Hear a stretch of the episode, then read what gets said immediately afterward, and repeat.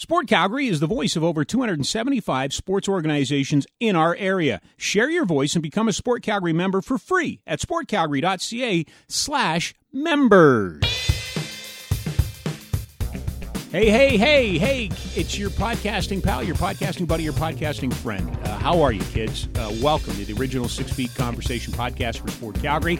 Um, really excited you could join us for this one. If you are subscribing, uh, great. If you haven't, head on over to Apple Podcasts or Spotify and subscribe today, and these will get delivered to you when they drop three times a week. Uh, we're a little more uh, frequent earlier on, but uh, things are starting to open up. And again, this podcast, uh, the original intent of it was uh, during this pause, during this pandemic, to give you something to diversion, uh, you know, something um, that's Calgary based, about Calgarians, about sports in Calgary, the history of sports Calgary, and some great sports stories. And, and we're going to check all of those boxes today, as a matter of fact. Um, full disclosure, the guest is a friend of mine, not um, somebody that I think one would originally. Let's put it this way: I was really excited when we connected. More excited when he said yes. I've known him for a long time. I am a big fan of his work. I I know for a fact of all of the guests that we've had on this podcast, his work is probably the most widely recognized and viewed for sure. Um, why is that? Because he's a photographer, and he's the best photographer that I know. Jim Wells from Postmedia, Calgary Sun, uh, Calgary Herald, has been chronicling media, news, I should say, in the media, and sports in the media since 1988. Um, he's worked both sides of the uh, both sides of the lens. He was started off as a, a reporter, um, but I think he's one of the truly great, uh, awesome photographers. Um, he works a lot. He's working in this pandemic. We're going to talk about you know life in the pandemic as a photographer, but we're also going to talk about the, the, sports through his lens, if you will. Uh, really enjoyed this conversation. Jim really enjoyed this conversation. We had a lot of fun, and I can't wait to share it with you. Uh, just a reminder Calgary is home to world class multi sport facilities. Find the facility closest to you at sportcalgary.ca. Let's spend a little time with Jim Wells from Postmedia.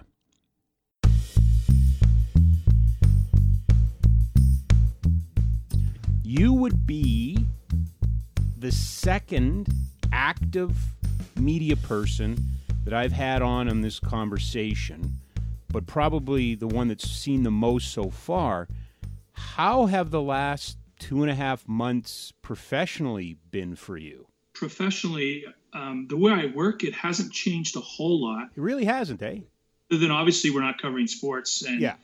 some things in person, but uh, most of the time we're for the newspaper we're working remotely on our laptops, out of our cars, out of coffee shops, uh, wherever we can find Wi-Fi or use our phones to set up. So um, obviously, we have to be very aware of the safety issues mask, gloves, disinfectant, uh, make sure everybody's comfortable with what we're photographing. But in terms of how we cover things and how we get pictures back to the newspaper, it hasn't really changed all that much. So, working remotely is old school for you?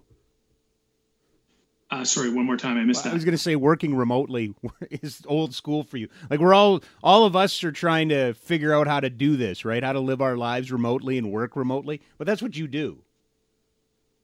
Absolutely, it's uh, it is old school. You know, um, as you know, we work at the Saddledome. We yeah. work where we have a, an internet connection, or, or Flames, or anything you can imagine. So what's what have from your vantage point out there, what have you what are you seeing? I mean, it's it sounds like a movie or whatever. The que- the streets are quiet and all of that, but you know, you've done this for a long time. I mean, just doing what you do. What's it been like out there with less traffic? What do you what do you see more now than maybe you didn't see before? Right. So I I'm coming up to my 31 year anniversary of working uh, for our company, which is called Postmedia. Yeah. Uh, probably the biggest thing I noticed, and it was quite enjoyable actually, um, was the lack of traffic and the ability to navigate Calgary quickly, efficiently, and just going from A to B in short period of time. And just in the last couple weeks, I've actually noticed noticed rush hour kicking in again.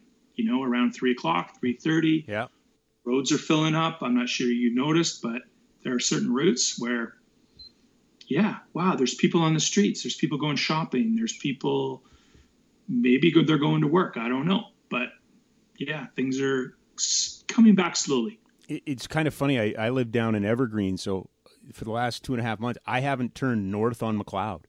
I only I've only gone south on Macleod. I haven't gone north. So can you confirm for me that downtown still exists, the Northwest still exists? Like you're right. Like I I would have no idea that that that's coming back. Absolutely, Calgary still exists. uh, everything is still there. Um, the only thing that's as well as rush hour is uh, it's the usual construction season, and it's uh, fouling up my routes and uh, a little bit slower. um, again, just from that observer standpoint, uh, you you unfortunately part of your job is to go and, and chronicle first responders and, and the work that they have to do. Um, is that I mean, we've talked to some first responders, and I know that their procedures have changed. But just as somebody who goes and, and, and does report on this, or watch this, or or you know, see it happen, have you noticed how that's changed? Well, obviously, it's the obvious signs of um, what the first responders are having to wear to ensure their own protection. You see paramedics, firemen, policemen, obviously all of them, you know, they're wearing full PPE, face masks, gloves, plastic shields, you know, um, and they're there and they they have to do their job and they're there to keep us safe and protect us. And they have to protect themselves and their families and everybody that they're coming into contact every day. And i really feel for them. You know we're lucky enough that sometimes most of the time we see things from a distance from the end of a camera and we have to record that. For you, uh, what do you do to to stay safe? I mean, again, you've already talked about the fact that you're used to kind of working away from an office setting, but are, are you, you know, are you wearing a mask? Are you acutely aware of people who are, you know, within your social distance bubble? Absolutely. Um, I've been really fortunate. Our company has been able to provide us with uh, whatever protection we require, and if we feel that we need something else, we we'll send off an email and I'll go through the process. So what I have in my car are basically three different levels of masks. I have the basic surgical mask, I have an N95 mask, and I have the big 3M, you know, heavy duty one as well. Mm-hmm. Um, I have uh, disposable gloves. I have a whole bunch of hand sanitizer in my car that I'm constantly spraying. And on a daily basis, depending on what I'm doing, um, you know, obviously my car is my own little bubble, yep. so I feel pretty safe there. But if I'm venturing out uh, into public, I'll carry gloves with me. I'll have a mask, uh, you know, just hanging onto my neck. And if I worry, if I think I might be within that social distance or I might encounter somebody that I just don't know where they've been and what they've been up to, I'll put that mask on. And I think, I think it, we're coming to the the time, or we've come to the time where people expect that and they're not so they don't feel it's mysterious anymore. Right. It's ex- yeah. Do, do you listen? And, and, just thinking about it now, like for me, I'm kind of waiting for the ret- whatever the return of normal is. Right. Like I need I need people to be able to congregate and that type of thing. So I'm kind of looking at the other end of it. Is there another end for you, Jim? Do you do you are you waiting for? I mean, obviously the business or the what you report on will likely change a little bit once you know society kind of gets back to normal, as it were. But are you still going to have the masks and the stuff in the vehicle? Or is that something you're waiting to get rid of, or is that just part of the new reality for you? No, I I definitely think for the long term, year maybe two, it might definitely be hmm. a new. You know, uh, you know what it's like to go through the Saddledome on a crowded game night where people are slamming into it. You're on the concourse or you're at McMahon Stadium or, or anywhere, yeah. a mall. And I think you just got to be careful and be safe. But I also think, and I've mentioned this before, that you know you have to have a little bit of start having a little bit of faith in humanity that over the course of time here, people have got a little bit of common sense and they've taken some precautions. But you can't always rely on everybody else. Are you seeing common sense? I've seen bits and pieces of it. I've seen people on weekends strolling down Memorial Drive, and I go, uh, yeah, I don't think you should be doing that. Or, you know, I've seen people walking down the middle of the road just to avoid other people or cycling down the middle of the road just to stay off the bike path. And so I, yeah, but I think people at Calgary, especially, we really like enjoying our outdoor weather when we get it because, as you we all know, that it could snow any day or yeah. like a day like today. Yeah, it's coming down in buckets.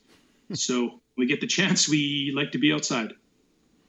Jim, I do want to get into some sports stuff with you here, but just a little bit more on the news side. How do you how do you compare your work load, the the way you do your business in this situation as opposed to a, a, disaster, the flood, a forest fire, or some you know kind of big breaking news that happens for 24, 48 hours, but eventually goes away? I think, like anything, you you know, our number one concern and is not only it's for my own safety. Not anything is worth risking my life to get, you know, the picture of picture of the year or whatever. But you know, we're always pushing that envelope just a little bit. Um, I, you know, floods. The flood was certainly an incredible time, and you know, I've covered the flood, I've covered blizzards, I've covered snowstorms, everything. Yeah. This one is, I think, I think there's a very large psychological effect. There's always going to be that thing in the back of your head, maybe that gee, I don't know where, I hope that person's across from me or the table sitting next to me or somebody at Safeway or Sport Chek or wherever you go. I don't know whether that person's healthy. So I think it's going to put people on edge a little bit for quite some time. How about you, though? I mean, uh, like again, I have the luxury of sitting here in my house waiting for this to end. I can tune into the news. I can look at what you've done and and you know follow you in that, but I can also turn it off. Jim, you don't have that luxury. How do you how do you process this? What do you do to kind of decompress and and and not let this get to you having to chronicle it day after day after day? Well, in the past, before, I'm going to say before COVID, BC, uh, I took um, great pleasure in, in enjoying my uh, going to watch my son practice uh, soccer. Um, he plays for one of the bigger clubs here, so getting together with other parents and talking about soccer and kids and life and whatever. But obviously, that's on hold for now. What I do now is, you know, I'll come home, um, and instead, you know, instead of going to soccer practice, I'll. I've actually started listening to more podcasts, your show included, um, because yeah, you cover it day to day, and it kind of gets to you. And the last thing you really want to do, in my opinion, is listen to more of it on TV or the radio when you get home. Yeah. So you need that little bit of mental break. Sure, I watch the news. Sure, I keep updated on Twitter, but it's I think you do have to turn it off. Otherwise, it may get to you.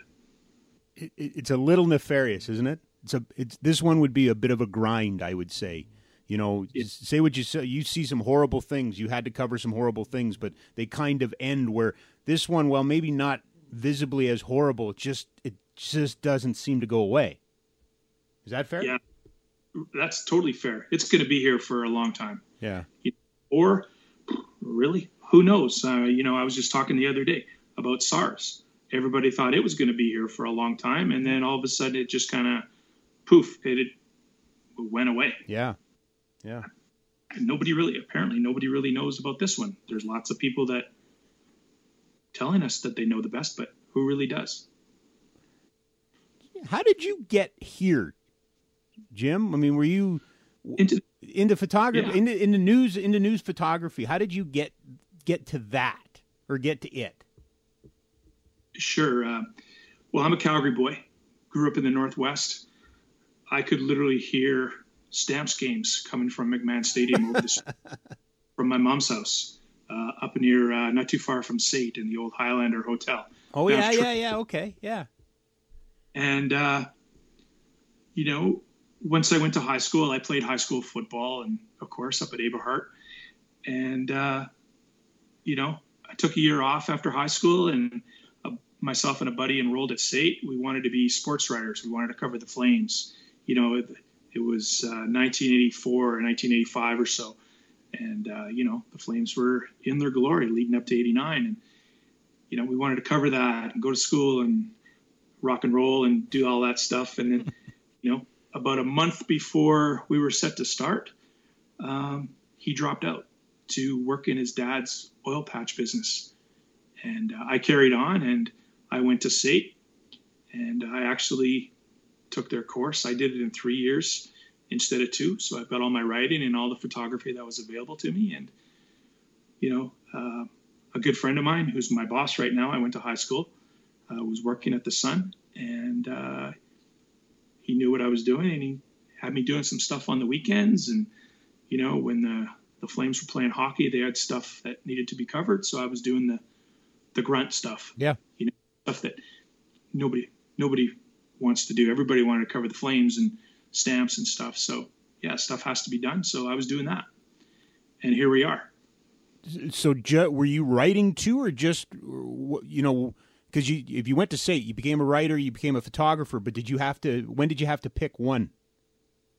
Right, that came about. Uh, I remember I was I was actually a, uh, a writing for the Calgary Herald as a summer student in the summer of 1988. Oh wow! Yeah, way back then, and of course I got a couple stories about that. But um, I was because I was covering the minor sports and stuff. It was really tough to get a photographer to an assignment, you know, sometimes. So I had some training at SAIT, and I was shooting some of my own pictures, you know. Mm-hmm. And uh, one day going back to the office, I came upon a massive accident, uh, Deerfoot Memorial, of course, and I shot some photos, and I remember distinctly, um, and I know the photographer's name. He came up to me at the scene and he said, "Reporters don't shoot photos." and I went, "Well, you know, maybe, maybe there's something to this. You know, maybe, maybe writing isn't my love. Maybe, you know, telling it, telling stories in a different way." Um, through a through a camera. Maybe that's my love, and I just sort of focused on that and uh, just kind of fell into it. And uh, yeah, here I am. Do, do you miss the writing? Yes and no. Um, I think it's definitely something just like photography. It's an art. Mm-hmm. You craft, and if you're not if you're not doing it regularly, you kind of get rusty you know, I'm sure it's like broadcasting too. If you're not at a game, you're not on the radio, you're not doing your stuff regularly, you kind of lose that touch. Um, I do. I still read a, a, heck of a lot of, you know, obviously news stories and sure. magazine stories, but yeah, I don't go anywhere without a camera these days. so th- that I want to know about because and I'm not blowing smoke. I you know what I think of your work. I think you're the best. And and and I always I know for whatever reason I know when you shot a picture. Why is that? What what is like that's the art part, right? And art science is easy. We can do that with numbers and we can do that with formulas. Art is such an interesting thing. So let's just tell me about that. Were you always was photography easy for you? Um it was a grind. You know what? I'll, I'll reflect back a little bit on doing a, a second year or third year photography assignment, and um, and I'm still friends with my instructor, and he graded me, and I think he gave me a C. And one of his comments was, uh, "You might want to think about doing something else." that was that was just a, my little kick in the butt. You know, just everybody needs one of those every once in a while. Yeah. Um, I think I think the whole journalism thing in general became really easy for me. My mom was a, a junior high English teacher. Okay. Uh, so, you know, uh, writing and creativity and was always part of our family. You know, um, and I had never picked up a camera before I went to SAIT. So I, I literally learned from ground zero. And it just, yeah. Oh, that's surprising me. So you, you didn't have the old 35 millimeter. You weren't taking slides or screwing around with an 8 millimeter film camera or anything like that as a kid? Nope. I was uh, totally raw going into SAIT. Obviously, I, I took a, a couple snaps with my mom's camera sure. on summer holiday. Yeah. Yeah, just like everybody does, but, you know, goofy stuff. But no, I started off at SAIT, bought my first camera a week or so before before we started in wherever September, and uh, I was off and rolling. There are probably a handful of people that will listen to this podcast that will scream if I don't ask this question. What was the first camera? It was a Minolta X700. okay, you don't still have it, do you? No, it uh, it passed away. it's you know it, it, it, wasn't a professional level camera so it, you know it didn't really put up to the day-to-day grind. It wasn't like the gear we have now yeah. or even a few years ago yeah. that weren't made. You know everything was plastic. It didn't get banged around. It just wasn't built for everyday banging around in the car or whatever. All right. So i mentioned the people that would want to know that. Now there's a bunch of people listening to this podcast that i think you and i are going to blow their minds. Tell me about learning to develop film. Was that easy yeah, that was sure fun, and you know that's something that uh, my son and I both experienced. I took him a couple years ago. I, I uh, a buddy of mine who teaches at SAIT, he gave us access to the black and white lab, and it there's I don't know whether it's easy or, but it, there's just something, you know, kind of mind blowing. Especially now you've been shooting digital pictures for so long. Yeah. And you're you're learning the process, and you pull this out, and you know there's this four foot long strip of, you know, plastic with images on it, negative images on it, and somehow you have to, you know, make a print in a darkroom. It's it's kind of like a it's almost like another world experience, I guess.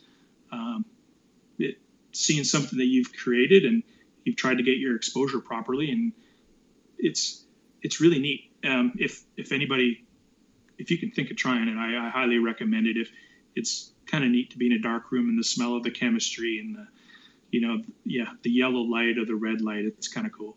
So, but but would third year Jim Wells have felt that way at the time, or was that something you over time, and especially now because it's it's such an art form compared to point and click? Do you appreciate it more, or did you always appreciate it?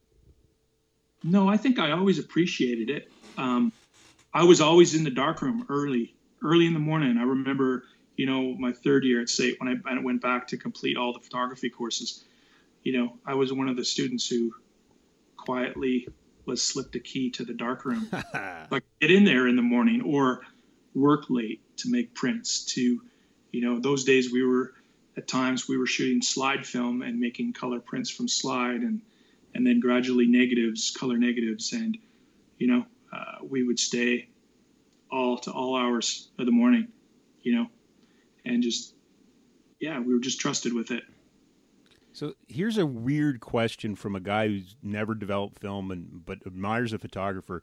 I watch you work now, and I'll every once in a while I'll see you look down at the screen, and and I, my assumption is you're just checking to see what you've got.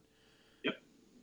In the old with film, did you what was your mindset? Were, were, you hoping? Were you guessing? Were you you know on the drive back to a dark room or whatever you going geez I, I, think that third or fourth shot what was the were you i don't know how to describe it jim. It seems to me you might be a little bit nervous anxious or was it a different experience not knowing until you developed? Oh absolutely. You're totally nervous you know especially if you're covering a big game. Yeah. Uh, you're covering a stamps or a flames game and you're shooting film and and literally you do not know if you've got that photo until that film comes out of the processor 11 minutes later. And you put it on the light table and you got a little glass loupe and you're looking for that one or two or three frames that you may have shot. Um, I, you know there was also that that sense of excitement you know and it's still there but not knowing until you get look at that image with the little light loupe on the light table, uh, you know, you're kind of holding your breath a little, and yeah, your palms are a little sweaty, and you're the boss is standing behind you, going, "Okay, you got it? Okay, we need that front page photo. Is it on it? You know?" Yeah. And now you know virtually instantaneous whether you have what you need. Do you have a? I said before that I I feel like I can look at a picture in the in you know on the Sun, the Herald, or, or whatever, and go, oh no, that's I know that's Jimmy. Do you have a style, Jim? I, I think so, but trying to put a label on it, it's a little tough. Sure. Um, what I and I, I I've mentioned this to students. What I try to do, whatever I'm shooting, whether it's you know a portrait of a person or a hockey game or a soccer game or anything is i i try to create some kind of emotion whether it's mm-hmm. somebody going ooh that would have hurt or wow that's a great play or wow i really really feel sad for that person or hopefully wow that's a really funny picture you know that made me laugh today i love it when people laugh at photos you know um, sometimes those are the toughest to take, right? Because you have to think a lot. You have to use the mind process. Okay, what's somebody going to laugh about? What makes this situation different? You know, like I shot one yesterday. I stood there in the rain for an hour with a you know a TV cameraman, waiting for this duck in this park that was overflowing to swing by swim by this garbage can, and uh, you know only only my type of person would sit there in the rain with an umbrella with a you know, a ten thousand dollar camera and lens waiting for this picture to happen. But that's that's the patience, though, right? But that's to me, that's what defines the good ones because it's the same. You, you could talk all you want about it being a picture, but it's the same thing with a good story too. And and you've seen them come and you've seen them go. But there's guys that'll wait out an athlete or wait till the end of a scrum or wait, wait, wait to get what they need. That to me is the definition of you know what makes somebody great as opposed to average well, thanks for calling me great, but or implying implying, but yeah, it's patience. It's it's it's knowing what you know, a little bit research and knowing what you're looking for, mm-hmm. you know, uh, or what you need, what quote you need to tell the proper story. Yeah. Uh, yeah, patience. Sometimes it's a little bit of persistence, or sometimes it's a little bit of boredom. You're, you know, um, maybe I'm downplaying what I do, but um, maybe I've just been doing it for so long. I just kind of go, well, yeah, it's what I do, you know? Yeah. I, no, no, there's, there's, there's definitely an aspect of that, you know, for sure. It's what we do. It, you know, why do you have success? Why do I have success? Whatever we do, the, it's the little things that make it up. But yeah. for, for, you to tell us a story about waiting an hour for a duck to float by a garbage can in a flooded pond, that yeah. to me is the example of there's lots of people that'll go out and take a picture of the duck and go, good, I got it. But there's not a lot of people who will sit in the rain waiting, knowing that this could happen. If it happens, it would be good, and it was good. Right? That that's that to me is the school. That's the lesson for kids in all of this. Patience, and you know, and putting the elements together. Whether you're, you know, whether you're telling a story in video or a radio broadcast, using your words, or you know writing writing a great story for a newspaper or a magazine. Right. Um, One of the most unique places I think in society is a newsroom. And I think the reason why there's been so many movies and TV shows that revolve around them is because they are they're chaotic, they're crazy, they're full of egos, they're full of strife. There's there's there's content there. One of the things in a newsroom that always drove me nuts was the boss that came in and goes, I want you to do this. Somebody else is doing this, so let's do this. I know that broadcasters get that, writers get that. Do photographers get that, Jim? Does does does somebody, a non photographer, come in and go, geez, Jim, the New York Times did this. I want you to start doing this? Well, I guess I mean it, it a lot of the times it comes down to the resources we have available. Okay. You know, the time places like that obviously have bigger budgets, more staff, but sure, we have great minds that work at our newspapers, hmm. and maybe then we may not be doing exactly what the Times or Miami Herald right. or the other are doing, but there's a concept there, and we got to put things into Calgary's perspective. So, you know, we're doing things for our audience here in Calgary um, I'm pretty lucky where we will generally get some direction, but we're not told exactly how to do it. So we have pretty much an open slate as long as we, you know, put the concept, we have it down on in digital format. You know, at the end of the day. Um, so how many times are you presenting photos and the photo that you think should be used doesn't get used? Sometimes every day. Obviously, sometimes I think sure the, the, photo that I that I shoot should be on the front page every day. Yeah. Uh, and you know what we do at the paper, the most important thing every day is the picture that goes on the front page, and um, it's what the people see first thing, along with the headline, and you know, along a lot of times with with the main story. But um, sometimes it's just not the luck of the draw. Sometimes you're doing one assignment and something else happens, and somebody else gets the great assignment, or a big news event, or you know, it's not your shift, and you're working the morning shift, and there's a hockey game that night. Mm-hmm. Some, you just got to deal with it. Uh, he is uh, Jim Wells, our guest uh, here on the original Six Feet Conversation podcast from Postmedia. By the way, Sport Calgary members have access to resources such as marketing on social media, blog entries, features, and placement on the events listing. Become a member. It's easy and free. Visit www.sportscalgary.ca slash members. My guess is in the back of your head when you agreed to do this, you knew at some point I was going to open up this Pandora's box. So let me open up this Pandora's box.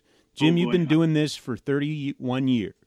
How yeah. has technology changed? I think it's made our, in some ways, obviously made our life way, way more easier mm-hmm. in terms of not having to race back to the paper and develop prints and develop film and make prints and rush them into the newsroom. Um, but also, it's made our life a little bit more difficult because they're expecting that picture on their on their desktop the editors sometimes within minutes after you shoot it. And you know what? Some for whatever reason sometimes you can't get it there. You know maybe your cell phone died. Maybe you're stuck in traffic you know um, so i mean you're over the course of the day you're constantly you know sending photos back whether you pull off onto the side of the road or a side street. And so it's clogged up our our process a little bit during the middle of the day but it hasn't you know you're away from the dark room and you know i kind of miss that social point in the dark room. It's photographers would hang out and give each other a hard time. You you know what it's all about in the newsroom yeah right? yeah no I, I i'm laughing because i know exactly what you're talking about and i know how much fun that would have been for a bunch of guys or gals right?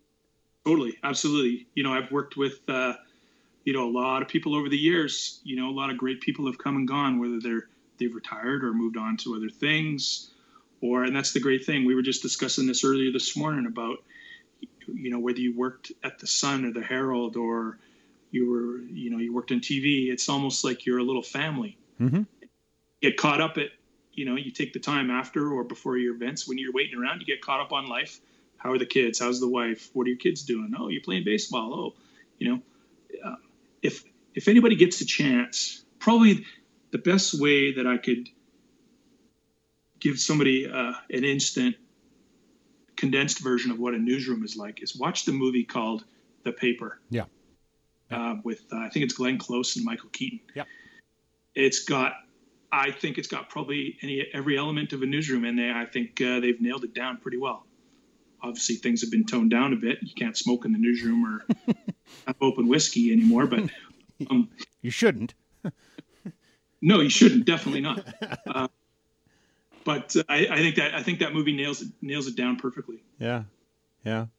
Um, how, what now? There's all these numbers out there, and, and you probably know them better than I. But you know, the advent when we moved away from film and we went to digital, that you know we've taken bazillion more pictures than we ever have before.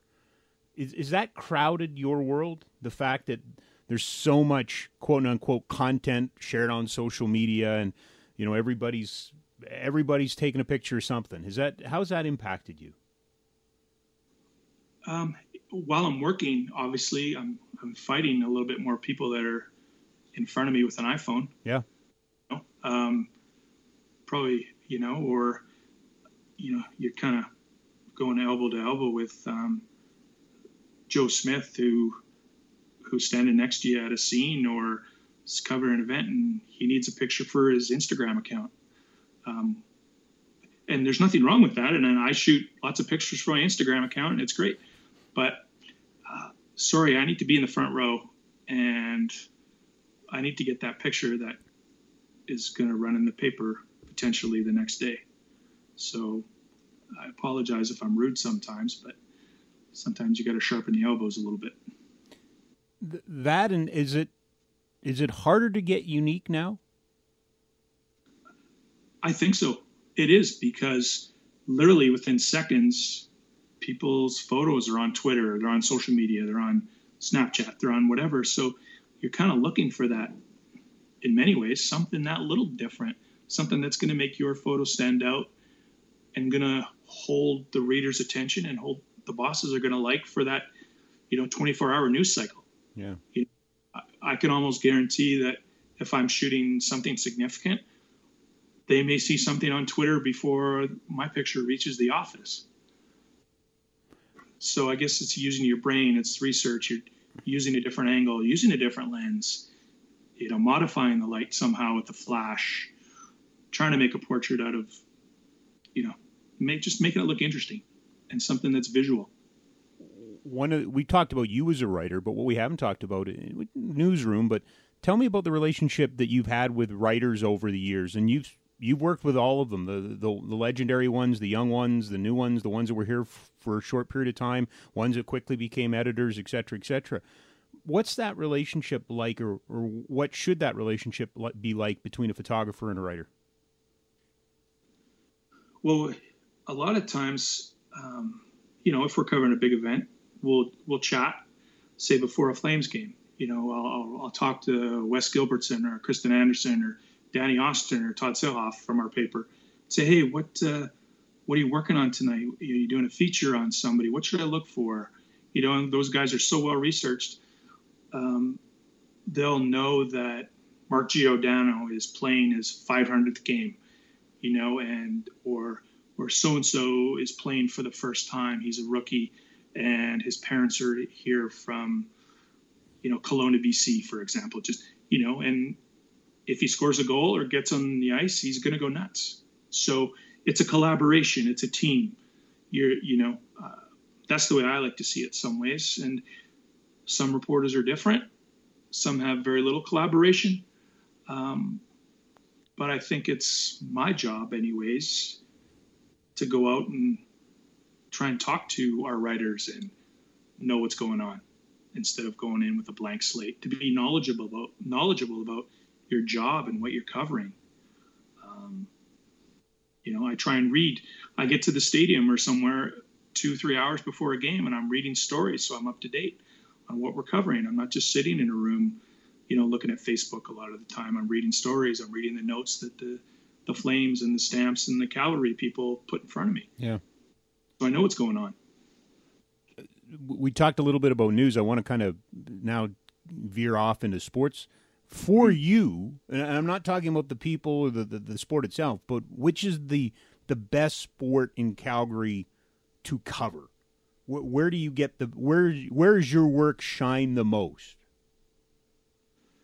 Well, lately I've, um, and it's because of my son who's here with me. I've got a deep appreciation for the game of soccer, football. Yep. yep. So obviously I, I'm a huge Cavalry fan and um, I think I missed one one home game last year, um, and I think it's you know having a love and appreciating for the art of the sport mm-hmm. because I can going from a grassroots kid to what you know the cavalry boys are doing on the pitch, what the hard work it takes, you know, and I also love um, shooting stamps. Um, you're not just stuck in one spot. You're wandering up and down the sidelines. You know, yeah. literally, you're the guys are. If you've ever been on a sideline, the players are right in your face, and it's you can feel the energy. Uh, you know, even at the national anthem, you can still feel it, and it's you've got a front row seat to whatever's happening in the world that day, whether it's the cavalry or stamps or a Flames game. Um, where I shine, I have favorites, favorite sports that I like to cover, but I would say uh, CFL and um, the soccer league CPL. Those are, are outdoor favorite. too, Jim. Is that is, is that coincidental? Is it? Is, it seems to me just through this conversation that elements would add to you know the the weather elements could add to the shot too. So is that coincidental, or the fact that both of those are outdoors? I think it's just coincidental. You know, some some of the some of the toughest days I've ever had are are shooting in you know minus thirty, shooting Grey Cup. Uh, yeah. Or you know even just the opening game of the Cavalry. You know I remember that freak snow we had, and it, I watched the replay the other night, and I was going. I was mentioning to my son. I said, "Wasn't it snowing that day?" He's like, "Yeah, just wait, just wait." And then sure enough, five minutes, later, whoosh, typical snowstorm rolls in and oh yeah the snow but it adds you know it's all about it's the magic of the the, the moment you know especially that day it was their first home game and you know shooting in the rain and um, the coldest day i've ever spent working was or this coldest week i spent working was in grey cup uh, a few many years ago can't remember what it was 92 maybe and it was literally minus 30 yeah it was just brutal and all I all I took was like winter clothes and game time. It was game time. It went up to minus five. So here I am tromping around the sidelines in Winnipeg shooting Grey Cup, the stamps in the Grey Cup, and I've got these big white moon boots on. People laughing at me, and I'm like, dude, it's Winnipeg, and in the winter, I've only brought clothes for minus thirty.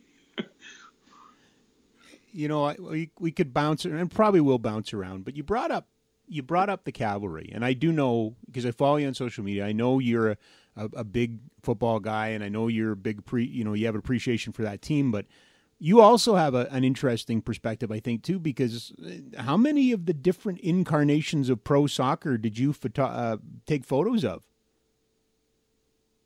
Well, obviously the PDL before yeah. before Cal, and um, a little bit of amateur stuff previously, but I rem- actually remember many years ago when I was much younger than I am now, watching indoor soccer at the Corral. Yeah, I think player, I think I, I, I don't can't remember his name, but I think he was German, and his his nickname was Boomer or something, or, or Thunderfoot or something like that.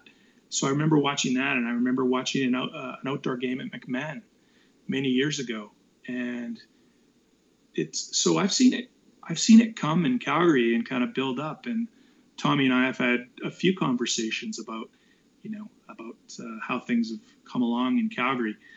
Um, it's it's interesting. It's it's great, and I, am really looking. Hopefully, I'm still working in 2026 when the World Cup comes to Canada. Yeah, yeah.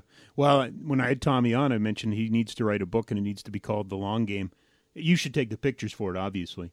But I mean, even as an observer and as a watcher, of sport in Calgary. One of the best patience. You talked about patience in your job, but I don't think I've seen anybody show patience like Tommy. Tommy knew with that PDL team, he knew where he was going. A lot of things had to fall in place. But for a city that had kind of had all these upstarts and, and false starts and everything like that, it's been one of the great sports stories over the last four or five years. Oh, totally. I absolutely. You know, not taking away anything from the Flames, who uh, I think it was yesterday. Their yeah. you know 40th anniversary or something of coming from Atlanta. That that's an amazing sports story itself. How it survived and made you know the different and the stamps too. But you know I, I shared a little moment with Tommy before their championship game. You know it's right after the the national anthem and the fans are going nuts. And we turned to each other. We shared a smile, and he gave me a wink and, and said, "Who said soccer wouldn't make it in Calgary?" you know, yeah, it was it was it was great you know, um, just the vibe before that game and the electricity. It, it was incredible. Just as good as any Grey Cup game or anything else I've covered. Sure. Um, I want to go back. Okay, that one was out of place. So let's go back chronologically. You mentioned growing up in Calgary. You know, you were you're kind of here in the mid '80s. Were you one of those guys? You're not one of those guys that drove to the airport when Berezan scored in Edmonton and they beat the Oilers in in '86. Were you were you in that group? No, I wasn't quite in that group. I hadn't quite uh, wasn't quite one of those crazies quite yet. I think one of the first times I, I ever ventured up to the airport was um, maybe it was I think it was it was 89 actually after the after the the Flames Cup win. I was working freelance for the Sun. Mm-hmm. Uh, obviously, they were in Montreal, and you know I, I think the flight came in like middle of the night, and they sent me up there. And it was the old Calgary airport, not the not the palatial one we have now. Everybody remembers that. That was quite a bit different, you know. And I didn't actually manage to get any photos of the team coming in because they they kept uh, they kept it quite a ways from the fence. And obviously, being the rookie, I didn't have the accreditation to get past the lines. But the first time I ever went up to the airport to catch the team was probably '89 after the Cup run. 88 though you you mentioned in this conversation that you started working at the Herald in the summer of '88. That's right. But tell me, what were you involved at all? Did you, as a fan or otherwise, with the Olympics? Do you remember? Were you around it? Um, no, I wasn't around the Olympics. I was, of course, I was, you know, a young kid, early twenties, just graduated from state, and uh, probably the funniest story associated with the Olympics was, I can't remember what I was doing, but I, I happened to be in the office one day, in the early late in the morning, and I, the phone rang and I picked it up, and it was our columnist Larry Wood. I'm not sure whether you remember Woody. Yeah, sure, absolutely. Cool. And he didn't get couldn't get his computer to work, and he had to. I think it was the Ben Johnson story that he had to dictate to me over the phone. Um, you know about. Yep. Unfortunately, Ben got busted for steroids, and I had to literally have the phone in the the crook of my neck, and I'm literally writing writing the story on this computer screen as he calls in. So um, I didn't have any stories associated to the Olympics, but I'll never forget that working as a you know as a summer kid. Well, that's huge, though, right? And that's uh, I think we miss a little bit of that. Technology is a lot smoother, but uh, you know that's one of the biggest, if not the biggest, story of the '80s in Canadian sport. So you are connected to it right? Not the Winter Olympics, but the Summer Olympics, and it's still a pretty big story, right? So that's pretty cool. Right. Yeah, absolutely. Totally. It was it was awesome yeah. to be there. You know, and you mentioned the '88 Winter Olympics. I was a student at SAIT. Um, I wasn't covering anything, so um, I actually worked for Kodak in their big, giant, massive lab that they had set up here down at the Roundup Center, and they brought in all sorts of machinery and stuff, processing film and making prints. So I got to see some of these pictures that these photographers were bringing in from all over the world. Wow. Sometimes even before they got to see them, you know. So um, that was kind of a unique per- perspective as well. Holy cow, that's fantastic! So yeah. you, you that was at the Roundup Center. It was, yeah. Kodak set up a giant lab, and they brought in a Kodachrome machine and you know all sorts of film processing and printmaking for these guys around the world that could drop off their film or have it shipped back somehow, and they would come in, you know, after the events and look at their film and have some prints made, and then get them to the office. However, they got them there. In those days, it was probably a drum processor or yeah, maybe egg scanner. Yeah. That that had to blow your mind, right? Because I'm assuming in 1988, Kodak was that was the cutting edge technology of the day, right? So much further ahead than what you were seeing at SAIT.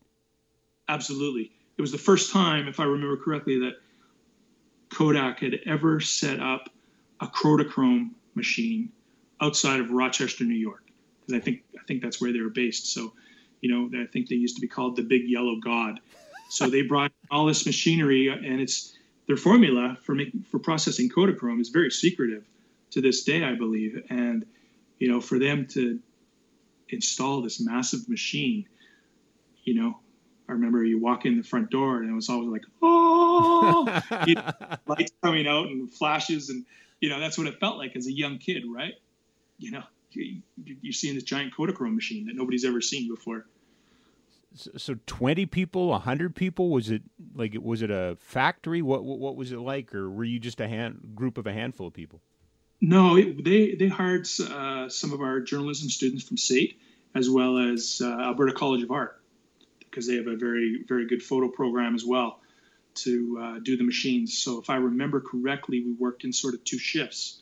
You know, so some guys would, some people would come in in the morning and process the film that was left overnight, and then a shift would come in in the afternoon or midday and work on the stuff up till you know 10 or 11 at night.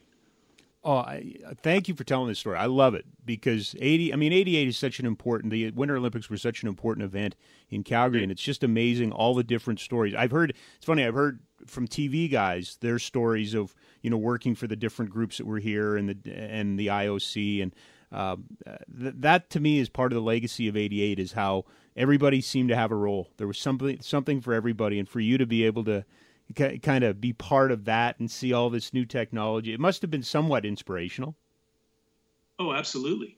You know, I maybe somewhere in the back of my head, I kind of went, geez, maybe I kind of want to do that for the rest of my life or yeah. for my career. Feels yeah. like the rest of my life. But, you know, it, yeah, you know, you get the best of the best, um, whether it's athletes or photographers or writers. They're covering the biggest event every four years definitely ins- inspirational and kind of cool. Jim, what what kind of connection do you have to? You know, it's funny. I, will give a little shout out to the the guys behind Sea of Red, who I, I love because it's a little bit of Calgary sports history. But right in when you got into the business, we would have seen things like the Calgary 88s, the you know the old basketball team, the the Rads briefly, and and well, the cannons weren't a fad, but you know they came. What what do you remember of, or what stories do you have of some of those secondary and and startup sports of the late '80s, early '90s? I vaguely remember shooting like a few games, like Calgary '88 basketball games. The one story I have is like I was shooting with a telephoto lens, and I got a basketball in the front of my lens, and it hit me up in the forehead, and the metal piece and was embedded in my skull, and I had blood running down my face on at the side of the court, and it was Whoa! it was quite traumatic. But yeah, sorry, I didn't mean to bring that up. ah, it's all it's a it's a war wound, we'll call it. Uh, but yeah, you know, we shot basketball, and I remember shooting the Rads. Um, not too long ago, I brought the topic up to, with my son. I, I think it was Keith Gretzky or one of the Gretzky sons either played or coached one of the that's right. Yeah, I remember that too. There was there was an infusion of some lesser known names in that league, right? Yeah, absolutely.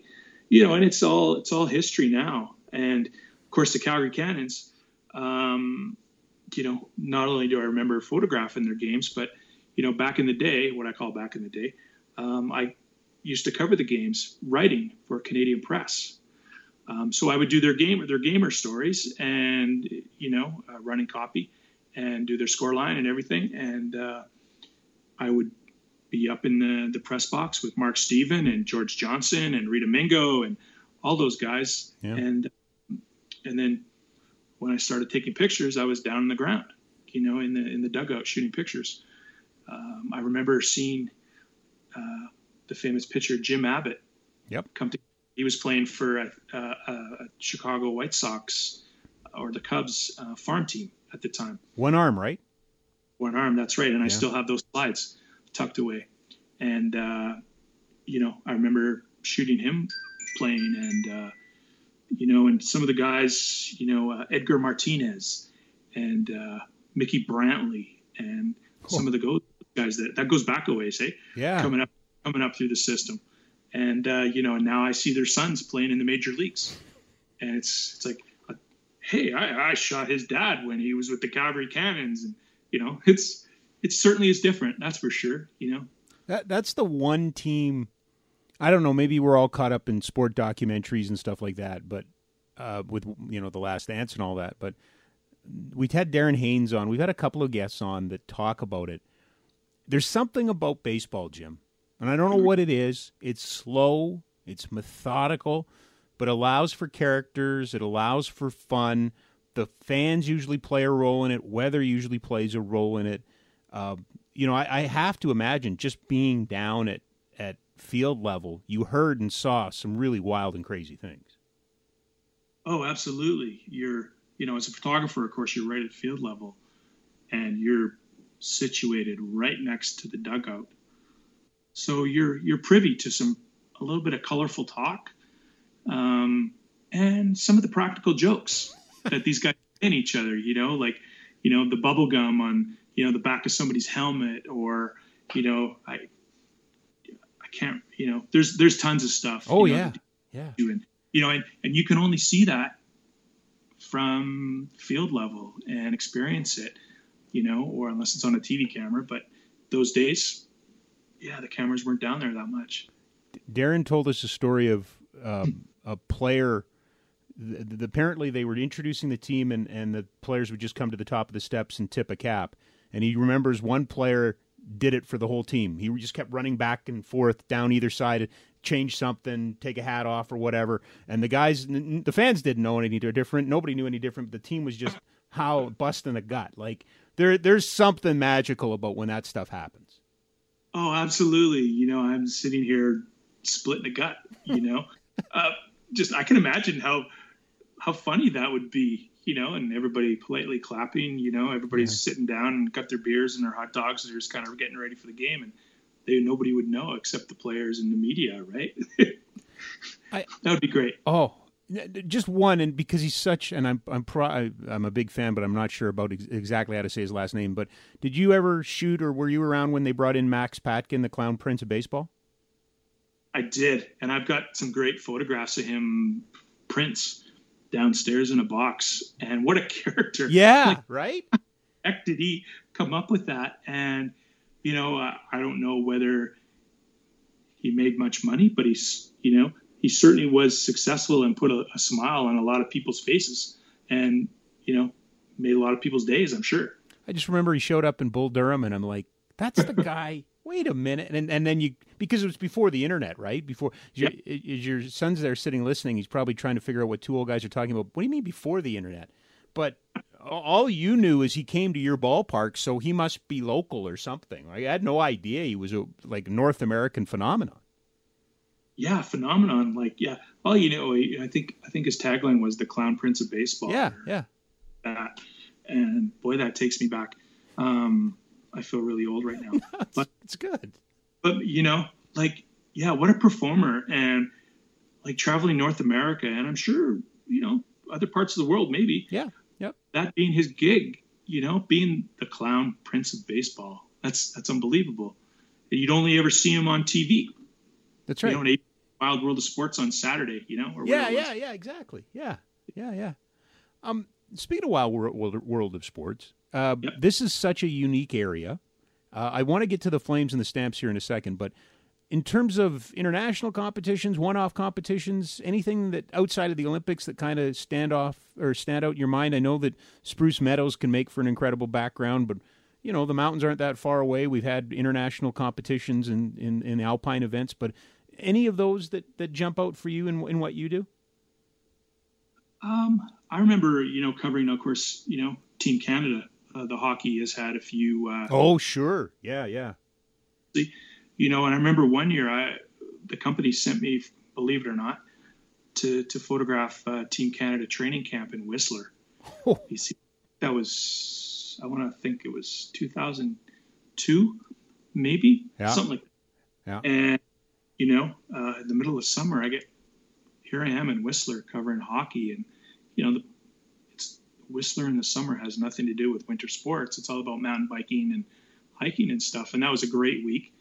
Um, cross country, if, if anybody can get out and watch biathlon or cross country skiing over in Canmore, like yeah. these people are an hour away. These are absolutely incredible athletes, you know, um, and they do s- just their their physical fitness and their mental acuity is just absolutely incredible, overcoming some unbelievable obstacles, physical and mental and weather. You know, they're skiing for miles and miles and miles at minus 20. It's, it's, it's amazing. Yeah, we, we're so blessed, right? We have so many cool, unique sporting opportunities around us and have had for a while now. Um, let's let's talk about some of the more famous ones, though. Um, you mentioned football before. I'd be remiss if I didn't ask you about some thoughts or stories about you know, really that kind of quarterback factory that was here in the '90s in Calgary with Flutie, Garcia, Dickenson, Burris as a young guy. Um, what were what you know, and that's when Wally. It was really Wally's team at that point. What was it like? What what was it? Was it fun to be around those teams? Oh, absolutely. It was. It was. You know, just a riot. You know, thinking back in the days of, you know, you, you may remember Larry Ryckman and, and oh sure, whole, yeah. You know, it was. It, it was. It was a lot of show. You know, and even with looking back to Gucci and stuff, it was you know, it was big personalities and stuff, and you know, uh, days of Allen Pitts and Sapunjis and you know Mark McLoughlin and um, yeah, you can go on and on and on. You know, and it was it was incredible to shoot. You know, um, the first Grey Cup I ever shot was in Toronto, I think in 1991. John you Candy. Um, no, I think it was before. Before, was before okay, okay. Before and I remember I, I was the rookie. I'd only been working for a couple years, so I got flown out literally the morning of the game, landed in Toronto, rushed to the to SkyDome and got my accreditation, plopped in the middle of Grey Cup, shoot Grey Cup. All my film gets shipped back to the Toronto Sun paper. I don't see a frame of it, and I literally fly back after the game, land back. I don't see a picture, and I land back at the Calgary airport at three, four in the morning or whatever it was and my picture's on the front page of the Calgary Sun. I think it was Pee Wee Smith holding up the cup. That's insane. And that, that that sure gives you a rush when you're you know young, you know oh, mid twenty. I, I bet. Yeah. Wow, that is insane. Yeah, it's it was it's quite unique. That's for sure. Well, you were around. I mean, it wasn't the '90s; it was the 2000s. But you were around for Feterik. You you weren't at the Fred Feterik press conference, were you downtown when he was going to sue the club? or the owner? I don't remember that one. Oh. Sorry. Oh. Yeah, no, I mean, it's just there was, you know, it's funny you start bringing up names, and there, there was so much to be covered, so much, you know, character and, and color around that organization. Always has been, even is still to this day, right? Yeah. Um, you know, you know, having Doug Flutie play here. Yeah. Uh, you know, people knew him for the, you know, the miracle throw at Boston College, and here he is playing in the CFL. You know, and he went on to, you know, incredible greatness over the years playing in the NFL. You know, I, I think I, I watched the documentary on him not too long ago and I went, wow, he played for San Diego and he played for Chicago and he played for Buffalo and yep. you know and and you know now he's broadcasting and covering games and doing color and stuff and you know uh, I remember him I got the picture of him crossing the goal line uh, with no shoe on. Oh, you have that, eh? You shot. I have that yeah, and it's it's one of the few pictures I actually have framed in my house, and um, and yeah, um, you know, it, that was one of those pictures. Just like you think you might have it, you think you've got something, and then you go back to the office with that roll of film, and you're like, no, no, no. Holy shit, I got that. Oh my God. That's fantastic. Hey, look, guys, I, I got that picture, you know.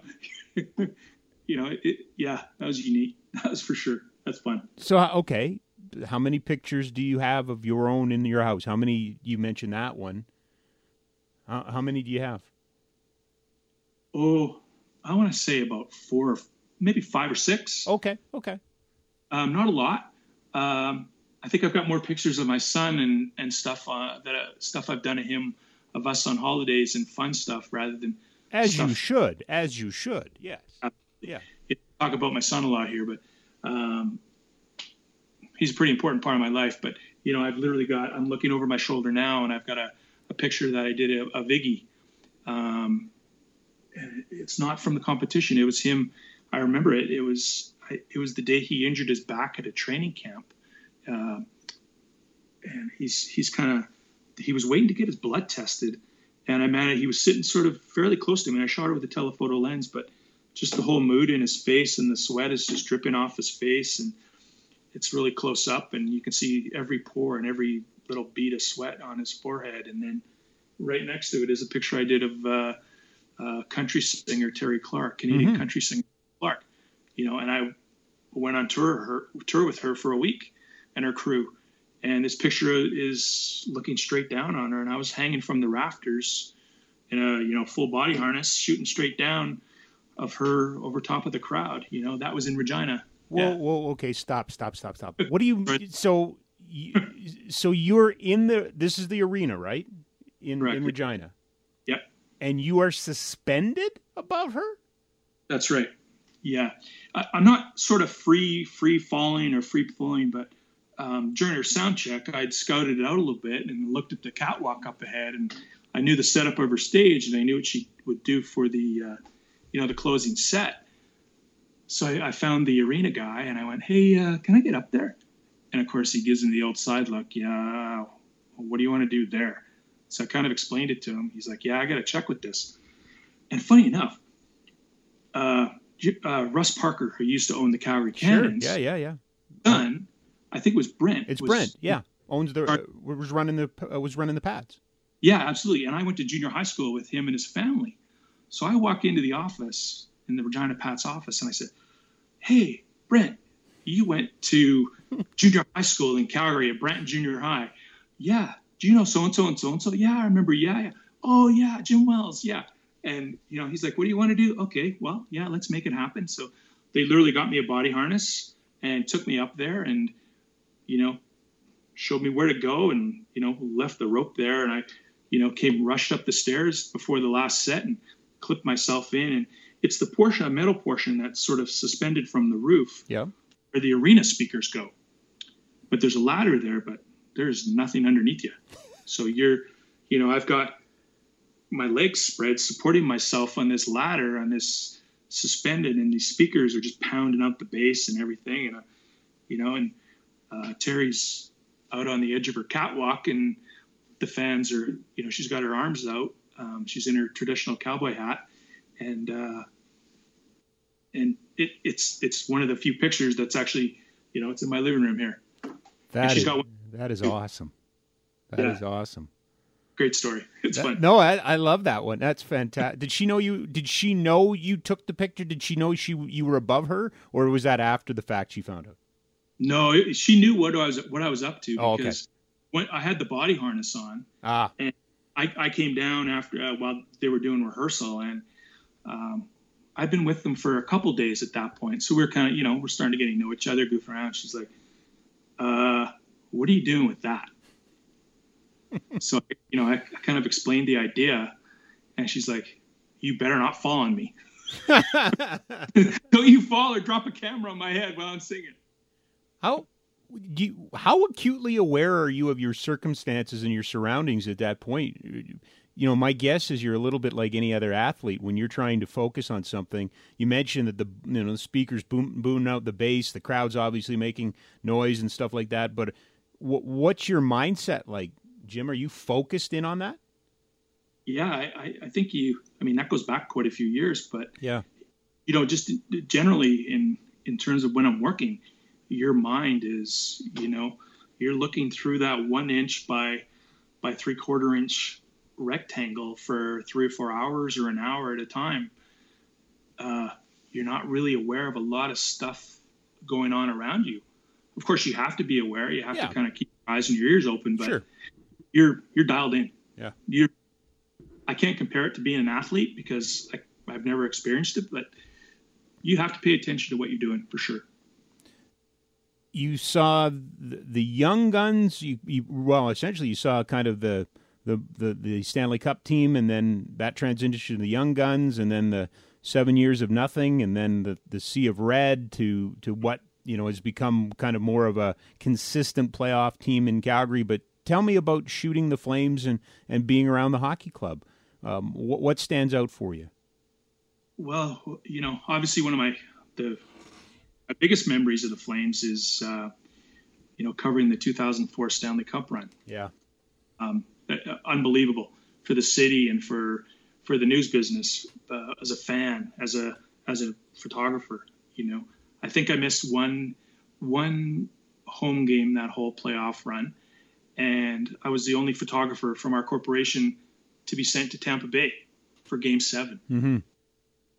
um, that's incredible, uh, a memory, and that's one of the pictures I never did get was Iggy with the cup over his head that I had pre-planned in my head, and that's what I was there for to get, but never yeah. did get. But you know, I over over the years, you've seen a lot of players come and go, and some are more friendly than others.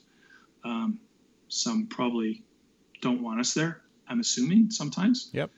Um, some some of them don't want media there, um, from what I've heard.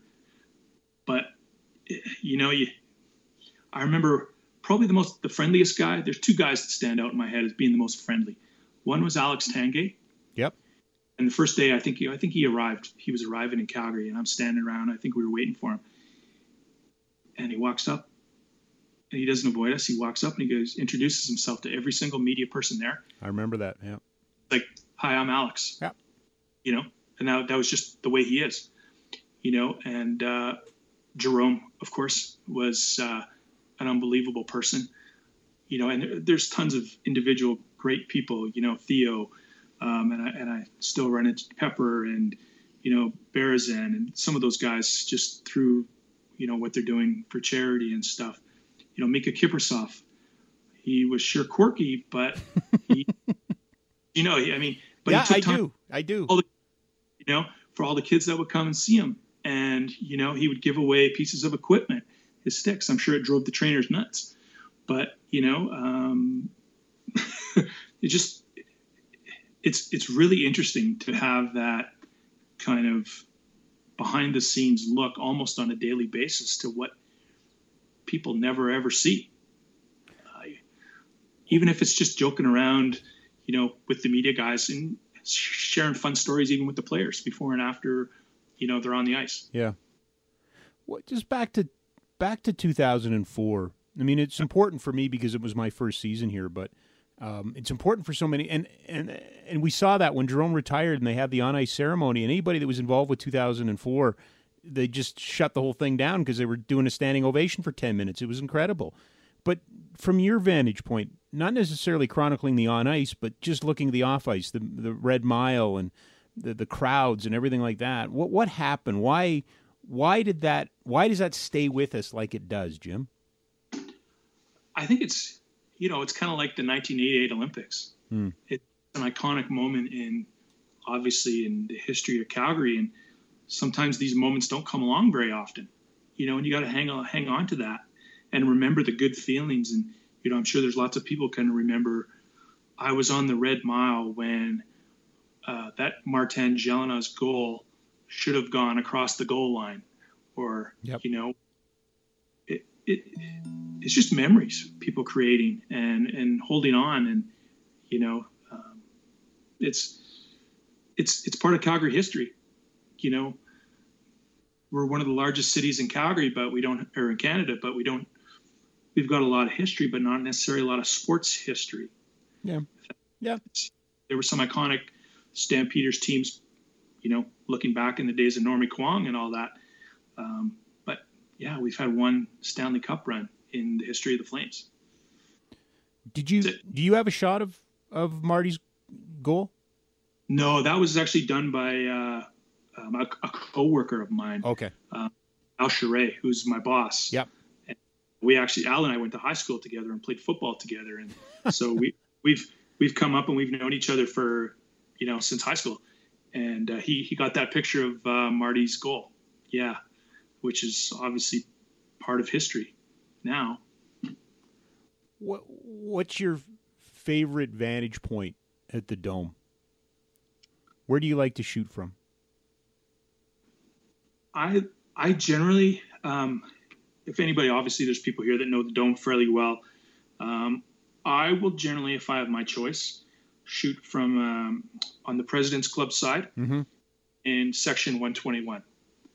Um, it gives us a good view of the Flames goal during the first and the third period if they score, and obviously gives us a great view of you know the other team's goal. But you can also see the bench, so you can get reaction from the bench. You can see the coaches. You can see you know if they're if they're changing goalies. You can see the interaction between the players. Um, that's that's sort of my spot. Some guys have other other places they enjoy better. Do, do you like shooting between benches? I haven't done a lot of it. Okay. Just because you know obviously TV cameras and the team photographer um, generally have first shot at that. Um, I'm sure it can be pretty dangerous. you know, you gotta you gotta wear a helmet. You know, I think it's a league rule that you you know if you're shooting from there, you have to have a league helmet. Yeah. Um, obviously, I've seen accidents happen. A puck flies the wrong way, or a stick gets swung, and somebody's going near the bench, and you can easily get hurt pretty bad. Last one, two more for you. One sure. and one, you know it's just you know already know it's coming because you listen to the podcast. But I, I two, you were going to talk earlier, but okay. All right. No, no. what I want to know, uh, what advice? Because you get asked all the time. What advice do you give to people about taking a simple picture? What advice can you give to somebody? They're listening to this podcast today. They could take it away. What mistake or what thing do professionals know that we with a phone don't? I would say shoot multiple photos. Shoot one from eye level where you're standing. And if you can get high, stand on a chair or a bench or something, of course, do it safely. Do that. And shoot one from ground level, what we call, um, you know, worm's eye view, to try to try a different angle. Um, digital's cheap. It, you just delete it if it, if it didn't work. You know, in the days of film, you would obviously shoot that many, but digital's cheap and I have this little cartoon on my computer, you know, oh, I've shot 5,000 pictures of my lunch, you know, and oh, I've got my roll of film and it's got my grad from 1984 on it and my first kid's birthday and, you know, processed, you know, just sort of a little reminder of uh, the days, you know, it's uh, different stuff. All the information is out there. Yeah. Just read and look and watch videos. Fantastic. All right, sir. My final question for you I ask it to all of our guests. No parameters. Jimmy Wells, give me your hidden Calgary gem. I don't know necessarily it's a gem, but I, I want I want to say Spruce Meadows. Okay. Um, and I can tell you why. And I thought about this because obviously I listened to your podcast and I was expecting. um, it's it's it's a it's just an oasis, you know. Um, obviously, Calgary's grown around it, but you go there and it's it's just like this, like the world stops and there's the smell of green grass and there's birds and you know it's just like it's like time stops for a little bit and you're there and it, the Calgary Zoo's a little bit similar because yeah, you're right in the middle of the city. Memorial Drive's there, Deerfoot Trail's there. Same with Spruce Meadows. Stony Trail construction is out their front door. Um, it's just if you can spend an hour or two at one of the, the zoo or Spruce Meadows, it's time well spent for sure. Jimmy, thank you so much for reaching out, pal. Because um, I, have been I've so thoroughly enjoyed this. This is this is what the podcast was supposed to be when it started, and, and it has been really. But talking to people in in in and around sport in Calgary, all different perspectives, and yours is is as good as anybody's. And as you know, I'm a big admirer of your work. Um, you know, I, I, probably have seen you more than than any other media person in Calgary. To be perfectly honest, you're everywhere, you're all over, and I got a, a, a ton of time for you, sir. So thank you so much for agreeing to spend some time with us today, and, and thanks for thanks for sharing your story. You're welcome, Rob. Thanks for having me on, and keep up the great work. Thank you. Jimmy is uh, a really good friend, and a really I enjoyed. I so thoroughly enjoyed that uh, that conversation. Um, I hope you you got a little uh, tip there from a professional photographer. Um, but just seeing the business change through his eyes was awesome, and uh, he's a huge, huge, huge football guy, soccer huge football guy, but an appreciation for all sports. And uh, it was a lot of fun too because his son was listening uh, as dad was doing the podcast, and uh, he thoroughly enjoyed it. I thought it was neat for him to kind of hear his dad talk a little bit about his history in the business. So that that that was very cool for me. Uh, thanks to uh, Jim. Thanks to all of our guests recently. Uh, Tommy Wheeldon Jr. stopped by. Duff Gibson. Grace Defoe was here not that long ago. Catriona Le May Doan and Cassie Campbell Pascall. So we, we've had a great cross section of storytellers and sports figures and leaders. Um, so make sure you check out the archives and, and pick up a podcast and, and enjoy it. Share it. That's the big thing. Uh, make sure you're sharing them with your friends. Thanks to uh, Jim Wells. Thanks to you for sticking around and being part of this today. This has been the original Six Feet Conversation podcast at sportcalgary.ca.